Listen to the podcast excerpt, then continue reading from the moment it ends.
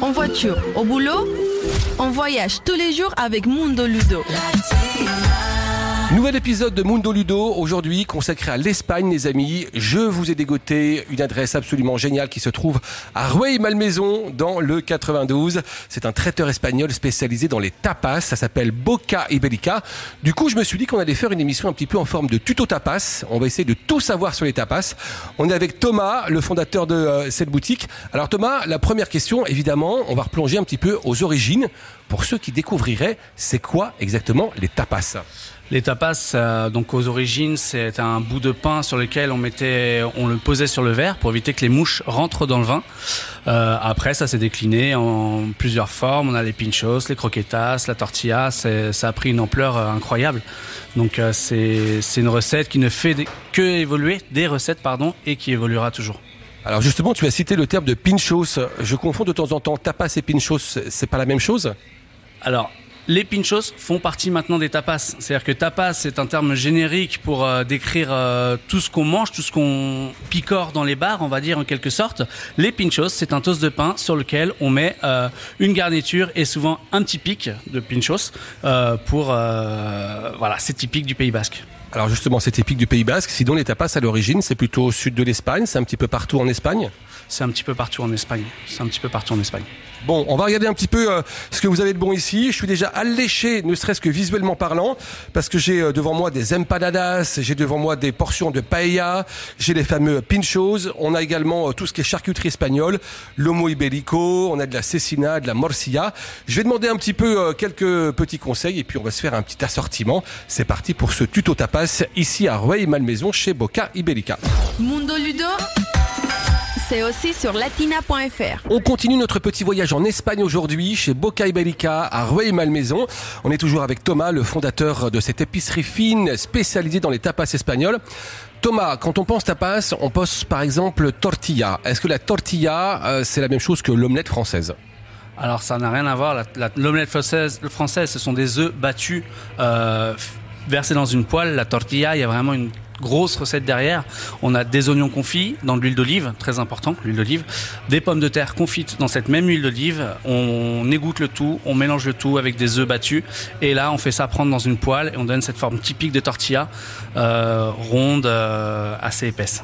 Avec une petite astuce pour la retourner peut-être? L'astuce pour la retourner, déjà avoir une poêle anti-adhérente, ça aide beaucoup. Euh, ensuite, on met une assiette, on retourne sur l'assiette et puis on reverse dans la poêle, tout simplement. Autre tapas très populaire, euh, les croquetas. On peut en faire avec à peu près ce qu'on veut, mais il faut évidemment penser à avoir une belle chapelure, c'est ça pour les croquetas espagnoles Exactement, la chapelure c'est une des bases les plus importantes. Euh, donc une belle chapelure euh, blanche, pas brune, parce que sinon ça peut brûler à la friture. ensuite, si on va ajouter une petite touche différente, on peut mettre le panko, la chapelure japonaise, qui, qui donne un petit crunchy en plus, ça peut être sympa. Et quand on pense tapas, on pense évidemment aux charcuteries espagnoles. Ici, il y a de très très beaux jambons. Alors moi, je m'y perds un petit peu entre le jamon ibérico, le jamon pata negra et le jamon bellota. Est-ce que tu peux nous expliquer la différence entre ces trois versions? Alors, le bellota et le pata negra, euh, c'est presque pareil. Le, le pata negra, c'est le bellota pure race 100% ibérique, alors que le Beyota peut être un croisement entre un cochon du roc euh, et un cochon ibérique. On est vraiment, on peut avoir ce, petit euh, métissage. Ensuite, euh, le jambon ibérique, c'est le jambon global qu'on trouve partout dans la péninsule ibérique, qui doit avoir un minimum de 50% de race ibérique. Voilà. Eh ben, on va passer la dégustation dans euh, le prochain épisode de cette séquence Mundo Ludo. On a un client, Lionel, qui vient juste d'arriver. On va peut-être lui poser une petite question pour voir s'il est amateur de ce fameux euh, Ramon Iberico. Mundo Ludo, retrouvez tous les bons plans sur latina.fr. Alors justement, nous sommes avec euh, Lionel, un client qui vient de pousser la porte de la boutique Boca Iberica et qui est en pleine dégustation d'un jambon espagnol. Visiblement, Lionel, vous vous y connaissez déjà un petit peu en jambon espagnol. Je connais à minima pour en avoir euh, acheté euh, à chaque période de Noël depuis 5-6 euh, ans maintenant. Les garçons, les enfants adorent. Et l'idée, c'est d'acheter ça peu avant les fêtes. Et puis, bah, ça fait 6, 7, 8, voire 8 kilos. Ça vaut ça combien de temps un, jambon de 7-8 kilos à la maison? Eh bah, écoutez, les enfants étant partis de la maison, euh, le jambon tient un peu plus longtemps. Donc euh, on est, euh, on est bientôt fin mars et il me reste encore probablement encore un kilo sur le jambon que j'ai acheté le 25 décembre dernier. Bon, ça va, ça fera les, les, les premiers apéros de, de, de printemps de l'été. Voilà. Vous venez, vous venez de goûter une petite lamelle de ce jambon que Thomas est en train de trancher devant nous. Qu'est-ce que vous en pensez? Bah déjà, il y a l'aspect. J'avoue euh, ne pas avoir le coup de couteau de Thomas. Manifestement, euh, et pourtant je le, fais euh, fréquemment, hein, encore une fois depuis quelques années, mais j'ai pas cette dextérité. Ce jambon est magnifique. Alors justement, on va demander à Thomas qui est en plein travail, en train de découper de très belles petites lamelles de ce jambon. C'est quoi effectivement le petit euh, tip, la petite astuce que tu peux nous donner pour bien découper ce jambon espagnol? Alors, pour bien découper ce jambon espagnol, c'est toujours couper droit parallèle au sol. Ça, c'est très important. Euh, C'est-à-dire que la coupe du jambon doit être toujours euh, parallèle au plan de travail, on va dire plus que, le sol.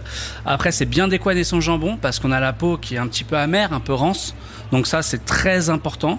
Et après, c'est de faire le plus fin possible. Mundo Ludo, c'est aussi sur latina.fr.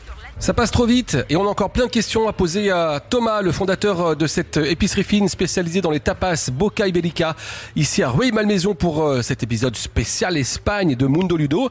Thomas, évidemment, on a parlé de tapas, on a parlé de charcuterie espagnole, mais quand on pense à l'Espagne, on pense à la paella, la vraie paella valenciana. Alors là aussi, on va faire un petit peu euh, d'histoire. C'est quoi à la base la paella valenciana? La paella valenciana, à la base, c'est un, grand plat qu'on prenait dans les champs. On cuisinait avec les produits qu'on avait. Donc, c'est un plat qui vient de l'Albufera de Valencia. Donc, c'est du riz. Euh, voilà. Dans les terres, on avait quoi? On avait du poulet, du lapin, du canard. Donc, c'est un plat à la base avec de la volaille, euh, des légumes qu'on trouvait sur place, donc les gros haricots plats, euh, des artichauts. Et voilà, à la base, c'est ça, c'est un plat de riz cuit dans une grosse poêle. On met tous les ingrédients, on cuit tout au feu de bois et c'est génial. Donc tu confirmes que à la base, il n'y a pas une goutte de poisson, j'allais dire une goutte d'eau de mer dans la paella. Absolument pas. Ça, ça est venu, c'est venu après avec le temps. Les touristes ont commencé à réclamer des fruits de mer. Ça fait bon, ça fait festif, ça fait Espagne parce qu'il y a beaucoup de côtes euh, sur l'Espagne. Euh, mais à la base, la vraie recette, il n'y a pas de fruits de mer, il n'y a rien du tout. Pas de chorizo et surtout pas de chorizo. Alors là, franchement, tu me fends le cœur, hein, moi qui suis un adorateur du chorizo. Donc pas de chorizo, pas de poisson dans la vraie paella valenciana. On va s'en contenter. Celles qu'on a sous les yeux ici ont l'air vraiment très très bonnes. On peut les prendre à emporter en portion individuelle ou on peut prendre un, un grand plat pour toute la famille? C'est vous qui voyez. On peut les prendre en petites portions individuelles au poids, euh, ou sinon un grand plat directement pour partager avec la famille. Vous avez plusieurs paellas. On vous propose la paella valenciana, la vraie, euh, le riz noir typique de Galice, le riz à l'encre de sèche. On a aussi la paella aux fruits de mer qu'on fait bien évidemment, euh, et plein d'autres versions de paella. Alors j'avais envie de terminer cette émission spéciale Mundo Ludo, spéciale tapas, par une petite touche sucrée comme on termine un bon repas. Mais les tapas en fait en sucré ça n'existe pas.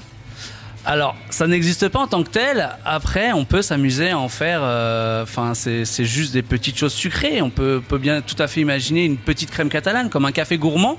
Au final, ça peut être des tapas. Donc, on peut imaginer une mini crème catalane, un mini riz au lait, euh, plein de choses. Hein. On peut décliner ça à l'infini. Eh ben on l'imagine très bien et on le décline à l'infini.